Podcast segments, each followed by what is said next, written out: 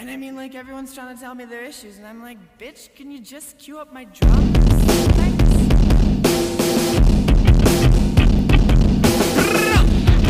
Welcome to Rebel Girls Book Club. I'm Harmony. And I'm Maggie. And we're here to take an intersectional, feminist approach to books from all over the spectrum. Bestsellers, we've got you covered. That one book from English class you hated while you read, but you can't forget, we've got that too. Comic books, nonfiction, it's all right here. So grab your tea, grab your blanket, and let's get rebellious about your favorite new reads.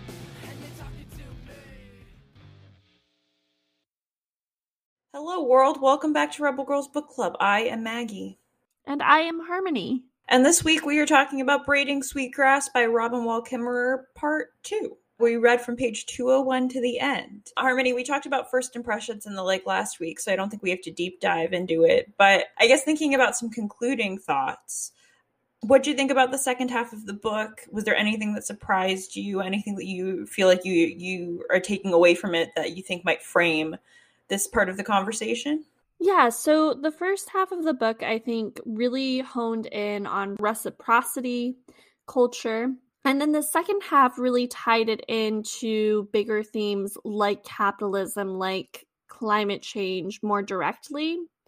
And I just finished the book a few minutes ago. So I think my final thoughts that my biggest impression that's coming from me is this idea of at the end, Kimmerer really ties it back to the beginning and she talks again about gifts. And so she talks about the honor of being the gift giver. And that is something that is sticking with me because we're recording this on the Friday after Thanksgiving. And I just hosted my first Thanksgiving and it was an exhausting ordeal. And I've never had to give in that way before. So it, it really feels like a rite of passage. But feeling so exhausted and depleted after having given so many of my resources, that idea of having honor for giving it really reframes this idea for me. So I guess the second half is just honing in for me how these daily practices, which Kimmerer really makes more concrete, I feel in the beginning, and she continues to make it concrete afterward she's she's dealing with a lot of mundane practices and giving us like hey these are the tips and things that you can use to connect on a daily basis with the world around you. And then we're tying it more directly into these larger macro big world philosophical things and the end. And it just it just helped reframe you know this really big event in my life. So that's what i've taken from it. What about you miss maggie? Yeah, I think the second half of the book, I, I brought away three kind of very key themes. The first, like you said, was very direct ties and call outs about capitalism, but I think especially consumerism and overabundance in capitalism and kind of those two themes very directly and how we deal with them as we're also thinking about being in reciprocity with the earth and being in rep- reciprocity and in community with each other and with the land. And kind of going off of that, she also dives more deeply into individualism versus community in the second half of the book and talks about kind of the symbiosis that occurs so often in nature and how ideally in indigenous wisdom we live kind of in symbiosis with nature and how individualism, which again is sort of under that umbrella of capitalism and very Western lenses, is really sort of the enemy of, of I think kind of combating climate change and I don't know. It's it's it's living in community means understanding yourself but then also understanding the connections you have to everybody else and valuing those connections and being able to put yourself into a larger context.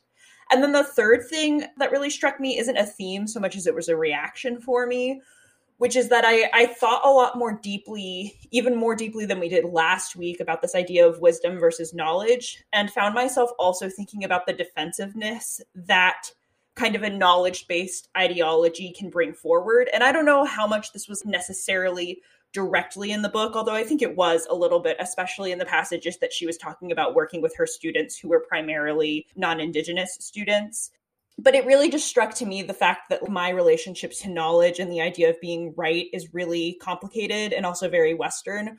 But I think also very tied into my experience of womanhood under capitalism, under white supremacy, under patriarchy, and the idea that I feel like I need to be right because that's the only way I feel respected in my societal context is being able to kind of put my opinion forward and know that it's well backed.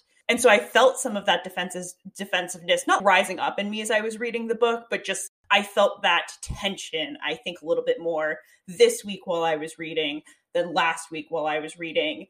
In that I think that work I need to do is lean more into the idea of wisdom rather than being kind of knowledge based and fact based and right. Obviously, not indigenous wisdom because I'm not indigenous, but that kind of ideological difference. That's really interesting. Thank you for sharing that personal experience with me. After our first episode aired, our editor and I actually got into a big discussion because he was feeling defensive over some of the things that we were saying, having not read the book and kind of therefore not understanding the full context of what we were saying.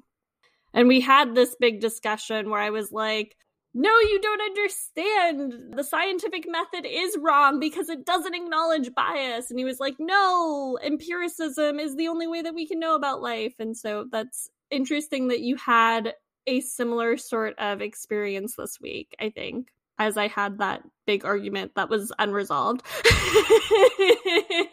about empiricism and bias. I guess speaking about that a little bit, one of the other themes that really stuck out to me this week, even though it was talked about in the first part of the book too, but stood out more to me for some reason while reading the second book is this idea of humility. Kimmerer says multiple times throughout the book that in a lot of indigenous knowledge systems, humans are not viewed as the most superior creature. And in fact, we're the most inferior in some ways because we're the youngest. And that was just such a I, I feel i'm not sure how this exactly connects to your ideas about wisdom and knowledge but to me that feels really important right? Because just because you're ignorant of something doesn't mean that you're unwise right? But acknowledging your ignorance does give you a certain humility and a new perspective on life because you're you're able to listen and learn more when you acknowledge at least how little you know. And i feel like that works too in my argument with our editor about the scientific method because I feel like this book has kind of indirectly talked about the scientific method and indirectly talked about it several times, but I feel like it's indirectly pushing up against the fact that the scientific method view, views itself ha- as superior in a lot of ways because it has the objective to be objective. And I think that Kimmerer might posit that objectivity can't exist because the concept of objectivity would be to remove yourself from all of these relationships and connections and context. I don't know, Maggie, does that make sense to you or am I just rambling? Well, I think that in some ways this is the whole point of the book, right? Is that there's a multitude of ways of knowing and i think that kimmerer's whole argument is that indigenous wisdom and scientific knowledge can work together can work together in harmony to create a fuller sense of knowing and understanding about the world and our place in it. And i mean that's what she does with her whole career right? That's it's not just in the books that she writes it's in it's in what she teaches. I mean she's a she's a phd in, in biology who teaches it, it in the suny system in new york but her whole like career ideology i think is in some ways about this marriage between indigenous wisdom and very specifically the scientific method. But i do think that what really speaks to me is the way in which objectivity that really doesn't exist views itself as being superior and something that i wrestle with a little bit that kimmerer brings up in the book a couple of times is there's so much in indigenous knowledge and indigenous storytelling that posits about something related to nature that later white scientists have gone back, or sometimes indig- indigenous scientists like herself, have then con- gone back and proven, quote unquote, to be true with the scientific method. And I think that that's interesting, but also just goes back to prove the point that in Western culture, something can only be right if it's been proven with the scientific method. And that makes me nervous to talk about in my position because I never want to say that I only believe other cultures and other ways of knowing when it can then be proven by the way of knowing that I'm most familiar with. But I do think that it's used as an interesting tool here, I think, to validate for people who might not be as familiar with indigenous ways of wisdom and knowing and are kind of outside that culture to be like, see, there really are so many different ways of knowing about and interacting with the world. And you don't necessarily need to prove them, but this is an example that will align with how you might think about the world. I think I lost the second part, but I I don't know. I think about that aspect with the scientific method a lot. Oh, and I also was really struck as well by the idea of humans not being superior as well in this book. And I think that something that I really loved about the way she frames all of this is that she kind of comes to her own understanding about humans' place in the world. And this is very much me paraphrasing from my own cultural background, but she almost talks about how everybody in the world, every being, every plant, every animal almost has its own superpower, has its own knowledge, has its own thing that it's bringing to the table to be in reciprocity. And for hu- and for her, what she's come to is that what humans have to bring to the table is language and, and in many ways storytelling. And I thought that that was just really beautiful and wonderful. And I think that I don't know. I feel like to me that just really spoke to everything that I really love about being human. I mean, I mean, I work in the humanities because I love stories and I love the connections that can be made between each other and everything else when you're told a really good story. And so I just really loved that concept and I loved that idea that we have so much to learn from others as long as we can learn to listen to stories that aren't necessarily told through our lenses and through our languages, both in a very tangible human to human sense, but also and maybe a slightly less tangible, or at least a way that for me feels slightly less tangible way of listening to animals and the earth and plants. And I hope that I'm starting to learn that language for myself, but obviously through a different lens than how Robin Wall Kimmerer thinks about it. Oh, thank you for highlighting that. Yeah, she does talk about stories a lot. And toward the very end of this book, actually at the very end, there's a note on her choices in terms of grammar and plant names, and she mentions stories again. And she talks about how she has learned her whole life through stories, and her goal in writing this book is to share these stories. And this isn't directly related to what we were talking about, but I think that we, we talked a lot about uh, closed practices last week.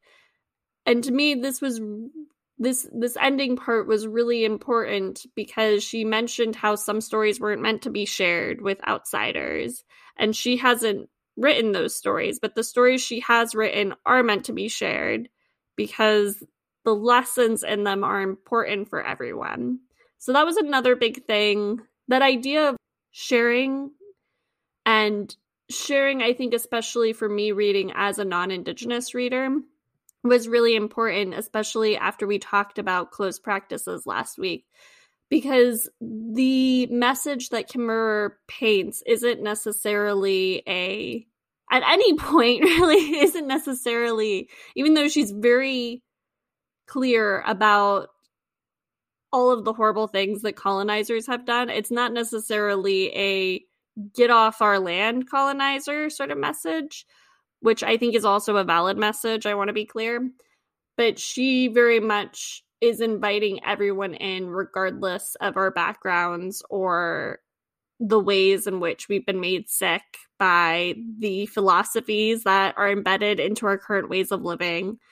And she's inviting us to think about the world differently and listen to these stories and contribute to making the earth a better place. So I don't know. That was also really important to me because at the end she talks about fire and it was very reminiscent, I think, of this time last year when Maggie and I did an episode on Indigenous anarchism. And I kind of re- wish I had revisited this ta- that text before doing this episode today because fire is also mentioned there, I remember.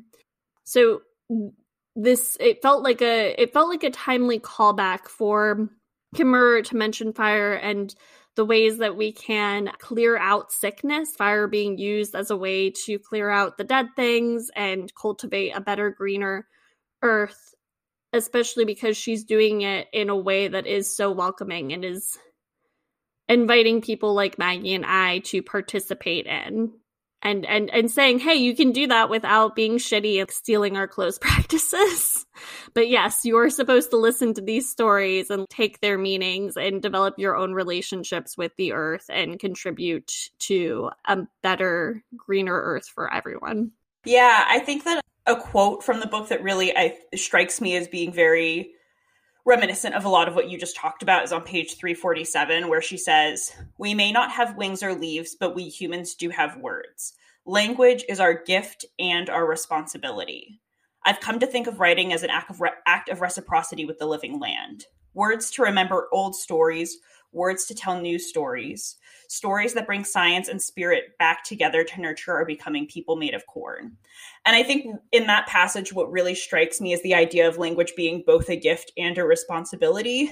And I think that that ties so heavily, I mean, into things that Harmony and I talk about the podcast all the time, but specifically here, both the idea of open and closed practices and sharing in that way the idea of being able to use language to invite people in, or if language is misused, being able to use language as a weapon that can really hurt people and have negative impacts. And I think that stories have a lot of power. Stories have the ability, I think, to impart really big lessons. And it's interesting because I think that in Western culture, we both believe that and don't believe that, at least in my experience. We believe it in the sense that in English class, the way I was taught, we sit there and we close read texts and we do what Harmony and I do all day, every day. And we talk about what the author really meant and what were the themes and what were the motifs and what were we supposed to get from this text? What was the author trying to say? So we believe it in that way. And yet somehow when it's not written, or even if it is written, but it's not viewed as being a certain caliber of text, coming back to the superiority aspect, somehow those lessons aren't applicable or don't apply or we don't hear them anymore. And all of that i think really speaks to me. But i also really like what you said about fire and that kind of coming back to the episode that we did last year as well with this idea that i think fire can be very similar to language in that sense because fire has the ability to cleanse and create the space for new growth. But when misused fire also can have the impact to create devastation and kind of wreak havoc. So i think to me those two things end up being very tied together in terms of everything we do with our resources needs to come back to impact and intent with them? And how are we using all of our resources with the intent to be as respectful to each other and to the earth as possible? Yeah responsibility was which is what you're talking about right now was also something that i think i'm still sort of grappling with in a very personal way after having hosted thanksgiving. Um because i feel like coming on to my late 20s and something I think Maggie and I talk a lot about on air because we like to share our personal life is this feeling of never never feeling like we have enough, which is something Kimmerer talks a lot about uh, scarcity mindsets and how our whole culture is built off of one of scarcity rather than one of abundance, which is kind of the the culture that she's pointing us towards as a better method. And I think that it's hard because a lot of us are living in actual scarcity because that's the way our systems are built. But in terms of scarcity for things that aren't necessarily monetary, I was thinking about my own life and how Kimmerer mentions that she doesn't like linear time and how I could reframe my thinking to think about how time itself isn't necessarily so scarce because I know a lot of the reasons I feel like I can't be responsible for things is because I don't have enough time, I don't have enough energy. And this week in particular, I think because I am not used to giving back materially to my community in such a direct way as I did this week, I was I surprised myself by being able to do things and and pushing myself even when I didn't feel like I had a lot of energy because I was motivated by this idea of giving a gift to my loved ones. That idea of responsibility came back to me and how we own that. What ways can we expect a child to be responsible and teach them that even though we exist in a structure where physically we are denied resources and everything is set up to be scarce. So our time is is seeming like it's being eaten away because we have an 8 hour 9 hour 12 hour whatever you do work day and we are being pressured to do all the things and give all of our energy and all of our time. So i don't know. That's going to be something i'm thinking about more that came directly from this book how I reframe my ways of thinking while living in this culture and how that can help me better utilize my ability to hold myself accountable and help me better recognize what things I'm responsible for and what I owe to my communities. That's really interesting, actually, because I think that part of what I picked up on on the capitalist and consumerist themes in the book is almost not the opposite, but coming at it from a different lens, which is the overabundance of processed materials and information about those processed materials that are at our fingertips. And I think going off what you're saying, this idea of almost in some ways false scarcity that we constantly need more and we constantly need to be interacting with those things. Kimmerer calls out Walmart on multiple different occasions in this book as kind of the peak example of all of that. And it's both scarcity and overabundance simultaneously, right? And of course, when you get into more class politics as well, that gets even more complicated. But I think that for the sake of the book, part of what Kimmerer was talking about was this idea that what the earth is giving us is giving us as a gift isn't enough. And part of what capitalism does is create that sense of need and that sense of urgency for more within all of us. And the more processed things become, the more processed goods become, the farther away they get from the earth, the harder it is to remember that they came from the earth at all. The harder it is to remember that they're all a gift. She talks about the fact that you know, even that like she herself finds it hard to walk through, walk down aisles and see all the plastic things and remember that oil was too once a living thing, that it was the bones of the dinosaurs and things like that, and how it's hard to keep those things contextualized or how it's hard to see a ream of paper sometimes and even bring that back to the fact that it was once probably a huge, glorious tree that gave its life to kind of further this need for more that we all have. So I think for me, that was sort of the thing that made me think it's all interconnected, right? It's all kind of two sides of the same coin here. But it really, I think, made me think differently about it because I think there's such an idea that so much of Western culture, especially in the US, is fake and artificial and it is so processed and it is so plasticized. And I think that all of that is probably true to a certain extent. But even then, you have to sit back and remember that all of these resources that were then processed heavily to create I don't know a plastic dump truck that you see for that you see in a store did once also come directly from the earth and so how do you how can you be more mindful in that consumerism how can you be more mindful against pushing up against that and i think that going back to where you started one of the things that Kimmerer really pushes for, I think, is slowing down and taking time and not falling into the idea of scarcity of time. And I think being responsible with where we put our time and effort and energy and where we can, taking the time to potentially seek out the more natural quote unquote option. But even if you can't, just kind of remembering the ways in which that this is all a big circle, which can be really hard to remember when you're standing in the box of a Walmart, you know? Yes. Thank you. That's a view that I feel like is much more grounded in the text. it was just like responsibility. These are the things I feel responsible for. I guess one other thing I wanted to talk about a little bit more directly is maybe in some ways a little bit overkill because this is something that you and I talk about a lot but I think is really prominent in this half of the text, which is, like I said at the beginning, that theme of individualism versus community. And I think that you and I have talked a lot about this idea in the past as being, you know, individualism as a tool slash weapon of capitalism. it's very much a tool of Western culture, very much a tool of the patriarchy, and how we can kind of come into better community with each other. And I think being in community is really one of Harmony and I's big goals individually that we just happen to share. But I was wondering what, if anything, in the book kind of struck you as making you think differently about being in community. The chapter on symbiosis really struck me because I don't think I've ever thought my thought of myself as being in symbiosis with the earth before, but the way Kimmerer frames it in the text really struck me. So I was curious if that theme sort of sparked anything new for you. Yeah, I marked down a few passages. I don't remember the chapter on symbiosis. I was trying to look in the text for it. So hopefully I'm not just talking out of my ass.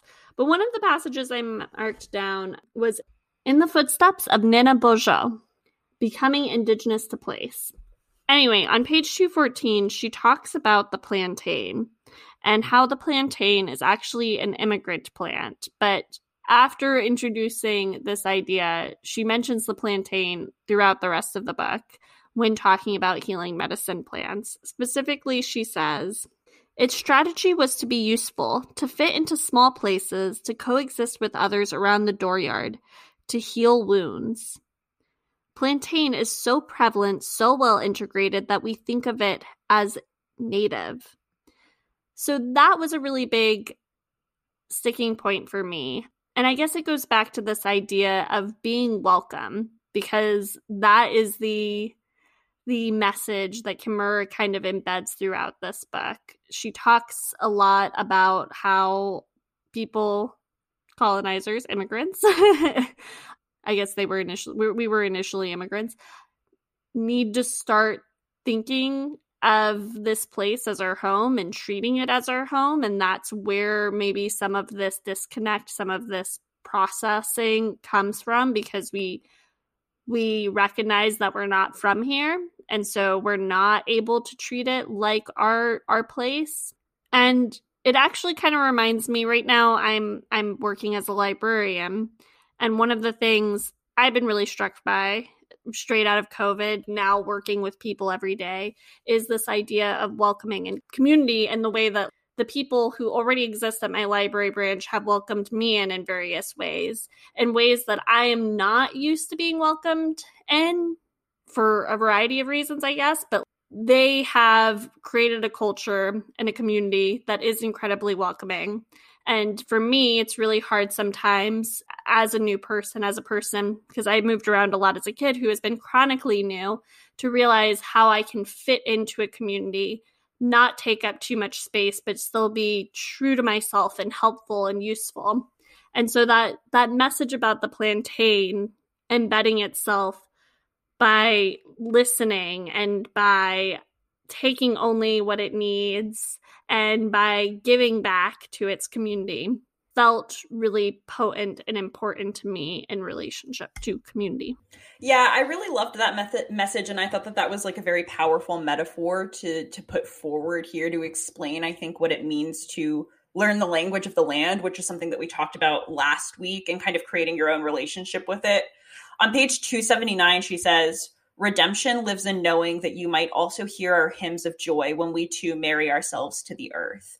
And I think that that to me felt really beautiful because I think it also is a reminder that being in community and being in relationship is ultimately a choice. In some ways, you, or at least being in a positive relationship and a positive feeling community is a choice. Because again, it's all about what you put in as much as it is what you get out of those relationships and also the reminder that it's all a commitment right and that i think that as individuals we can all find our own commitment and find our own relationship and to, to kind of find that community and sort of learn the places we live in a way that actually feels like home or and feels reminiscent of home to kind of go off that point, another thing that really struck me was her metaphor of the Wendigo, which is a creature that is greedy. And she talks about how greed is an evil thing in lots of indigenous communities. That's the number one sin. And so she also talks about then how to deal with the Wendigo. And I bring this up in relationship to community because a lot of us live or work or are involved in some capacity in toxic relationships and toxic communities, right? And so, how, I mean, we're all kind of in a toxic community right now, living in this time period, in this place.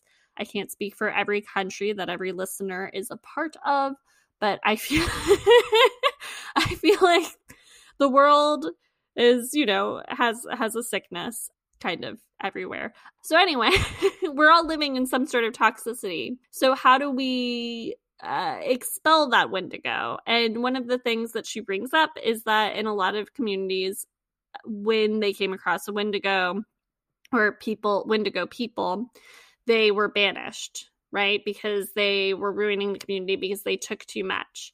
But towards the end of the book, Kimmerer writes this beautiful piece where she is interacting with a wendigo of sorts. And i think it, it it goes into metaphor. It starts off as though it might not be metaphor and then it goes quickly into metaphor. But she's dealing with a wendigo and her solution for that wendigo is to expel the to use medicine to expel the toxicity out of the wendigo and then give medicine to help heal it and so I guess when we're talking about responsibility, even though that feels so very big and such a big world where there is so much wrong, I guess finding ways in which we can use medicine to heal is is the big thing to heal our communities. And I don't always know how to do that. But that is something I'm going to try and keep in mind when moving forward. Well, I think it goes back to the idea of welcoming in, right? I think that if we're if we would be using a, a, a, very western scientific based metaphor to talk about this i think that people would almost use something like we've got to excise the tumor right? You got to cut it out of your body and then you get rid of it and it's bad and it's cancerous and it goes over there. But in a lot of ways it's the removal that's viewed as the medicine versus the healing that happens afterwards. And i think it's a reminder that our responsibility isn't just to say no bad i disagree with that so much as it is to have more of an open conversation open community in which we all find a solution that moves us forward. And that can be really hard, I think, in our current political climate where people are dying in gay clubs and the stakes feel extremely high, where you can be shot on the street with no consequences depending on your skin color. But the medicine here isn't the removal of evil, it's the healing that happens afterwards once we're able to excise that evil and then figure out what to do next and how to move forward if that makes sense. I think that that's the place of responsibility. And i think that that can often be a really big philosophical shift. At least i think it's a philosophical shift for me. I think i think of myself as being somebody who in theory uh, wants to bring everybody together and wants to welcome in and then in practice can find that really really difficult if somebody is coming from a very very opposite perspective of me and it feels like there's no common ground and i'm not sure where to move forward from there. So i think that the way she talks about it is also very useful in terms of where you focus most of your attention and energy on in terms of creating community and i think building bridges. I agree. And I can't speak for Kimmerer, so I'm not going to try, but I kind of feel like the removing of toxicity in this case, where the initial because in the metaphor she uses, she she makes the the the Wendigo physically vomit and shit out the toxicity. I feel like that expelling can start at the very least with kind of waking up and realizing that the knowledge systems that we have are broken, right? Recognizing that we are sick to begin with and that we need to heal can be part of that expelling. And I think that idea of expelling in this case is also very interesting when it comes from a responsibility perspective because Robin is the person who whose work causes the Wendigo to to expel to vomit to shit basically but also when you think about it if we're if we're like pitting metaphors against each other again here in the tumor excising metaphor that I just talked about, the person who is kind of administering the medicine is the person who's doing all the work. They're the person who's doing all of it. And I think that in this one, it's more collaborative. The Wendigo is the person is the is the being that actually has to do the physical expelling of it from the bo- from the body it's just helped along and kind of pushed along that path from robin and from external forces so i think it also i mean maybe i'm reading way too deeply into this but i do think that there is also a level of responsibility sharing that has to happen here with this metaphor and with the story that she shares, which also both is and isn't metaphorical as part of her culture. Yeah, I agree. I actually don't think you're reading too much into that. I think that's a really apt metaphor because that's the person, the Wendigo is the person that physically has to undergo that change, right? Whereas if you're getting a tumor removed, you're probably, hopefully, you're under and you're still undergoing that change, but it's something being done to you. Whereas this is an active process that the Wendigo has to go through, and it's a really painful process too, which I think is apt, right? Because when we when we undo these these systems within ourselves when we recognize oh wait the world is racist and uh, what are all of the things that i might think that have to do with racism or we encounter that part of ourselves and we're like hmm wait a second let me decontextualize or like deconstruct this. Let me see oh wait that's a racist root right there. That's a really painful process and that has to be done with not just racism, but our ideas about private property, our ideas about personal responsibility, our ideas about community, our ideas about gifting and reciprocity. There's a lot that we need to deconstruct within ourselves and that is all an incredibly painful process and likely to make us defensive as Maggie talked about earlier. And we need to fight that defensiveness and let ourselves be healed. Yeah, and I think too that ties in so perfectly to the point that I was thinking of too, which is also that in this metaphor and in this story about the Wendigo, there is no hero. Robin isn't the savior of the Wendigo. She's just kind of in this healing process. Whereas in the doctor metaphor, in many ways, the doctor is the hero, right? And doctors are, and Western medicine is often kind of viewed as being sort of heroic and can come off, I think, sometimes as being very holier than thou, which feels like sort of a bold sentiment to be saying, well, we're still in the middle of a pandemic. And I obviously very much appreciate all of the medical professionals who have been working really, really hard to make sure that that continues to move forward. But I, but like, if we're talking from a philosophical perspective, you know, there is no hero in all of this. And I think that part of what I was talking about last week when I was sort of fumbling out about closed practices and what you explained more eloquently, I think actually re- relates back to white saviorism and white guilt and not knowing sometimes how to engage in these practices and cultures without bumping up against those two ideas and how our culture because it's so hierarchical really is pinned on the idea of a savior. But in fact healing is a community wide process that isn't about hierarchy it's about wisdom and knowing and understanding who has the right wisdom in that moment to be able to kind of come together in community.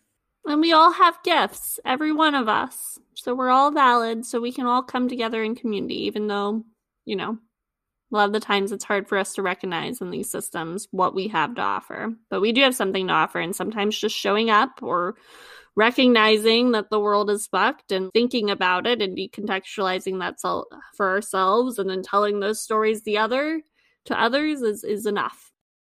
I think that was basically everything I wanted to talk about with this book. Is there anything that you want to wrap up with? No, I don't I don't think so. This was a wonderful book and I hope I hope that listeners read it and pass it along to other people because it is a really good book and we should be finding more stories like this too because this is also a really popular book so i hope that this will lead our reading paths in the future to similar work I got to say, I read uh, Gathering Moss by the same author, which is also a very good book, but much less popular than Great Braiding Sweetgrass specifically. So, if you're interested in the same vein, but focusing in really deeply on moss specifically and thinking about how moss is a really important resource, but is probably one of the most overlooked in Western culture, I got to say, Gathering Moss is where it's at. But I completely agree.